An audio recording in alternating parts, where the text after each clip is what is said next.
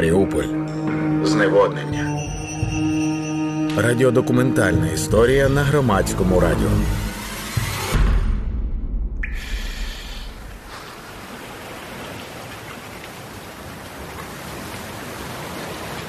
Вперше за кілька днів поїла гарячої їжі.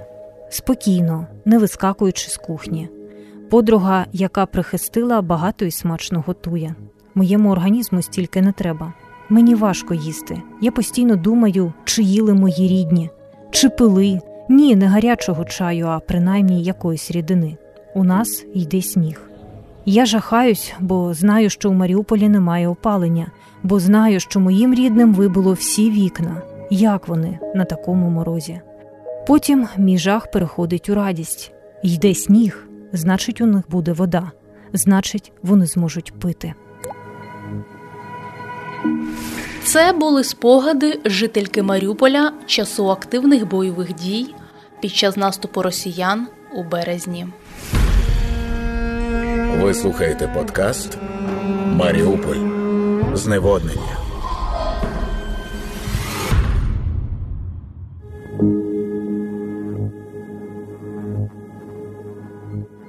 Сніг, дощ, калюжі, вода з батарей, річки, море.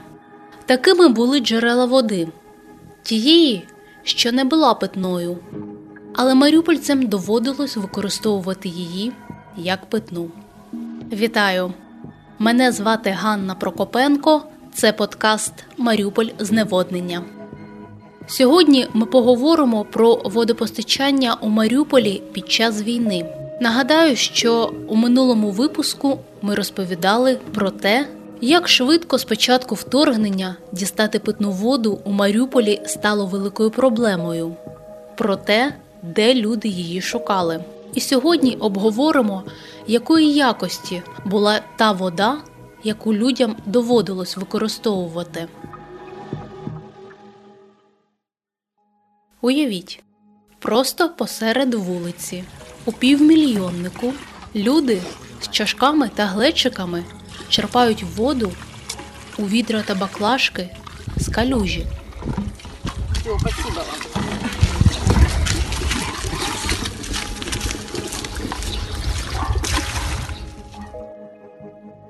Воду з калюж маріупольці за можливості намагались використовувати для санітарних потреб, миття посуду, якоїсь мінімальної гігієни. Це була так звана технічна вода. Тетяна Жук, що пережила бомбардування Маріуполя, розповідає, що така технічна вода закінчувалась швидше за питну. Технічна вода це вода для вмивання, для миття посуду, для змивання там у туалеті і так далі, тобто якісь побутові справи, і постійно там доводилося мити руки після виходу на вулицю, на вогнище там і так далі. І е, ми намагалися там мити посуд е, не дуже часто, там спочатку раз на кілька днів, а так просто обходитися обтиранням серветками. От і ну і справді да, вода дуже швидко закінчувалась, чи через непрацюючу каналізацію потрібно було більше води використовувати там е, у, для сантехніки. Попри холоди, опади були у Маріуполі буквально порятунком з неба. Тобто люди не зважали, що якщо йде сніг, то температура повітря нижча. Холодно тоді було постійно. А от те, що сніг можна перетворити на воду, цьому раділи, згадує маріуполець Роман Амелякін. Ну і традиційне джерело це таявший сніг та дощова вода. Випав сніг у перших числах березня, то ну, всі без виключення мешканці збирали його у відра, у там якісь ємності, розтоплювали і використовували для гігієнічних нужд, а хтось е, і для вживання як питної води, чи для приготування їжі. Тобто такі випадки були не поодинокі. Ми були свідками того, що люди пили цю воду нам пощастило не вживати її, а використовувати воду з джерел, але такі джерела були, що там та сама вода була ну, дощова або там якась там проточна. Тетяна Жук розповідає, що цієї весни в Маріуполі було дуже холодно.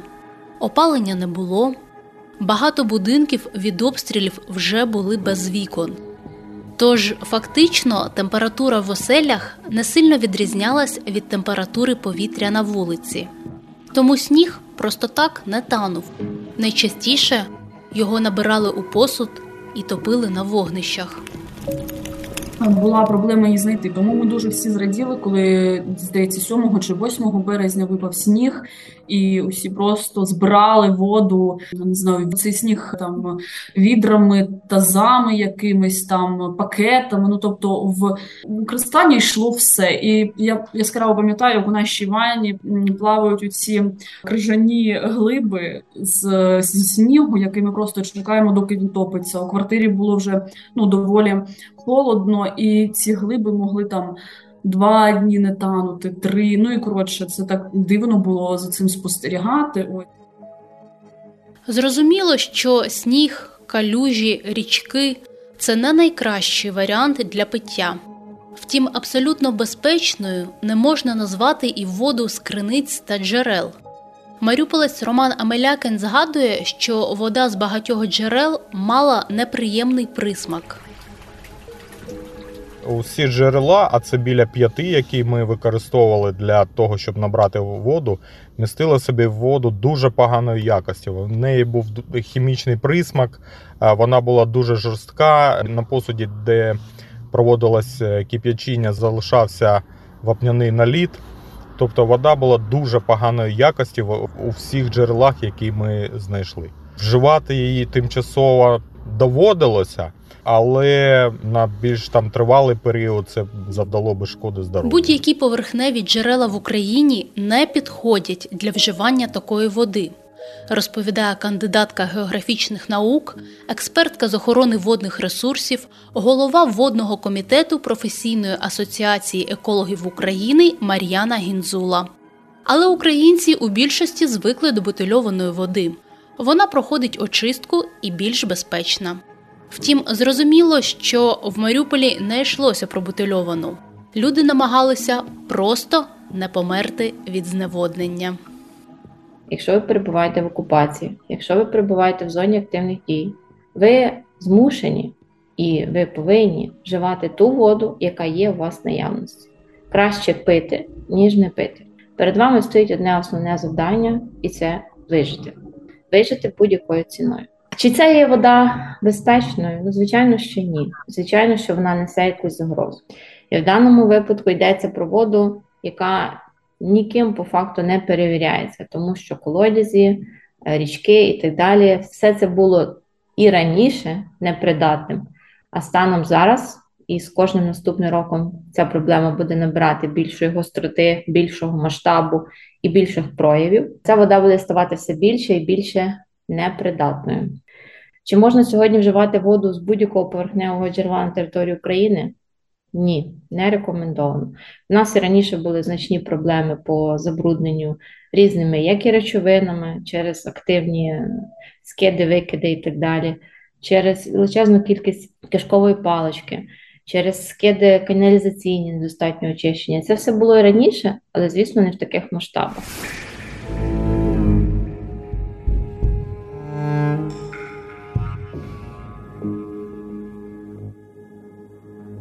А от медики у Маріуполі були змушені використовувати питну воду, яку привозили співробітники міськводоканалу, у тому числі і для мінімальних побутових потреб, аби принаймні змити кров з операційних столів, розповідає дитячий хірург Олександр Мартенцов, який працював в лікарні у центрі міста. Кров це ж ранене. Кров була везде, на стінах, на, на полу на операционных столах, везде. Понимаете, какой темп был? Я делаю операцию. Анестезиолог дает наркоз. Закончил операцию, анестезиолог выводит его быстренько, раненого, и отправляет в реанимацию. Санитарка, она была одна. Но они не приехали. У нас вот санитарка одна операционная, круглосуточная, и жила она в больнице. Она с шваброй проходит, потому что весь пол в крови. Без этого же нельзя работать. Надо же рассчитать и техническая вода, и эти самые нужды. Мы должны подготовить операционную к работе. Санитарка тоже по возможности экономила воду, но приходилось брать питьевую, другой у нас не было. Выходили, но правда, водоканал до последнего помогал нам.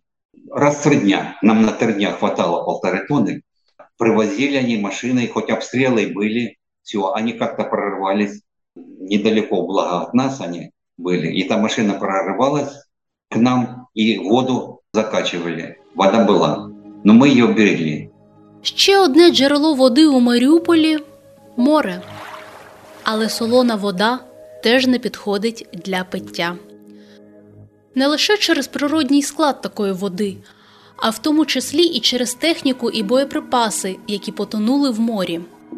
Пояснює кандидатка географічних наук, експертка з охорони водних ресурсів, голова водного комітету професійної асоціації екологів України Мар'яна Гінзула.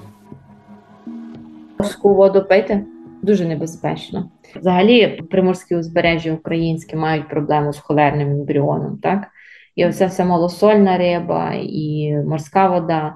Вона вже давно не є в такому хорошій такій якості, а враховуючи кількість збитої техніки, яка знаходиться там, я би не рекомендувала користуватися морською водою.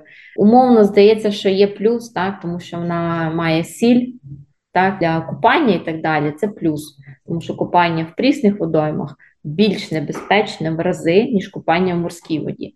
Але це також це дуже умовно, так.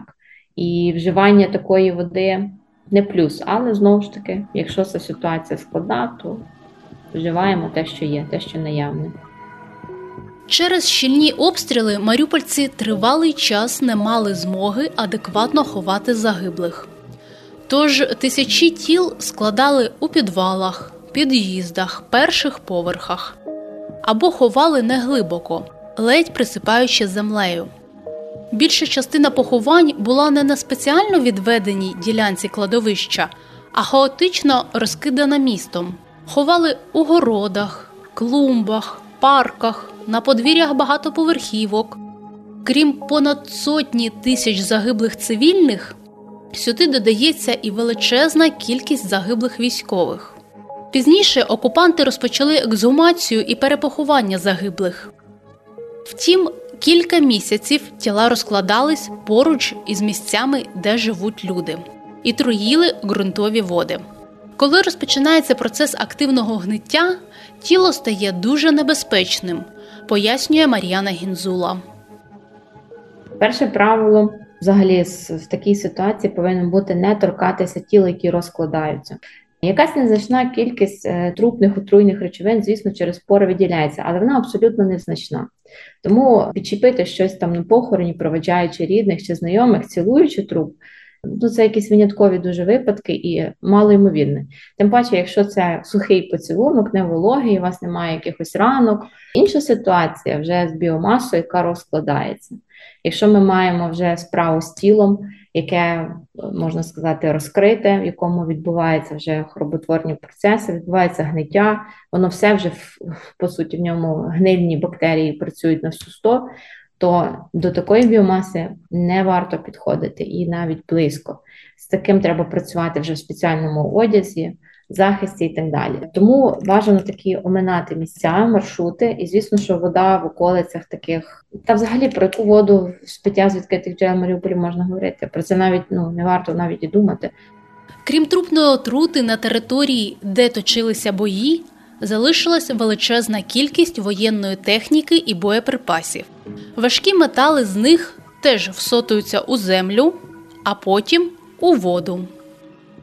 Знову ж таки, все знаходиться на неекранізованих поверхнях, все це протікає, особливо те, що знаходиться біля водних об'єктів, ну йде дощ, це все стікає. Я вже мовчу про паливо, яке знаходиться в всіх боєприпасах. Це воно складне, дуже токсичне.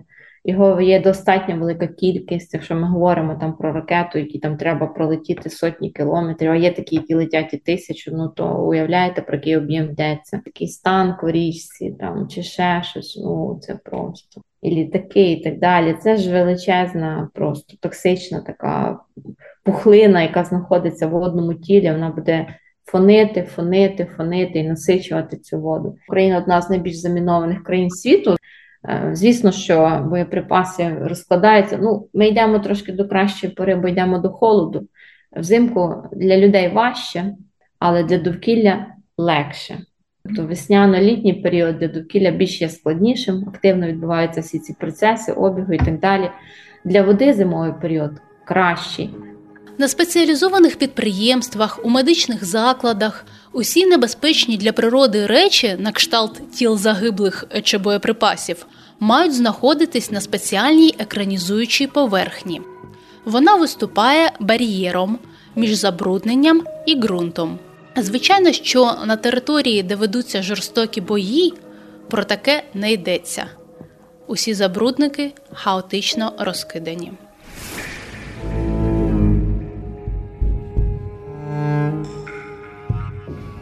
Ви слухали подкаст Маріуполь зневоднення. При мікрофоні працювала Ганна Прокопенко. У наступному випуску ми поговоримо про те, які ще загрози для здоров'я може нести вода з невідомих джерел. А також проаналізуємо, коли можливе відновлення інфраструктури водопостачання і природи у Маріуполі. Маріуполь зневоднення. Розповідаємо про екологічну катастрофу, створену російськими окупантами.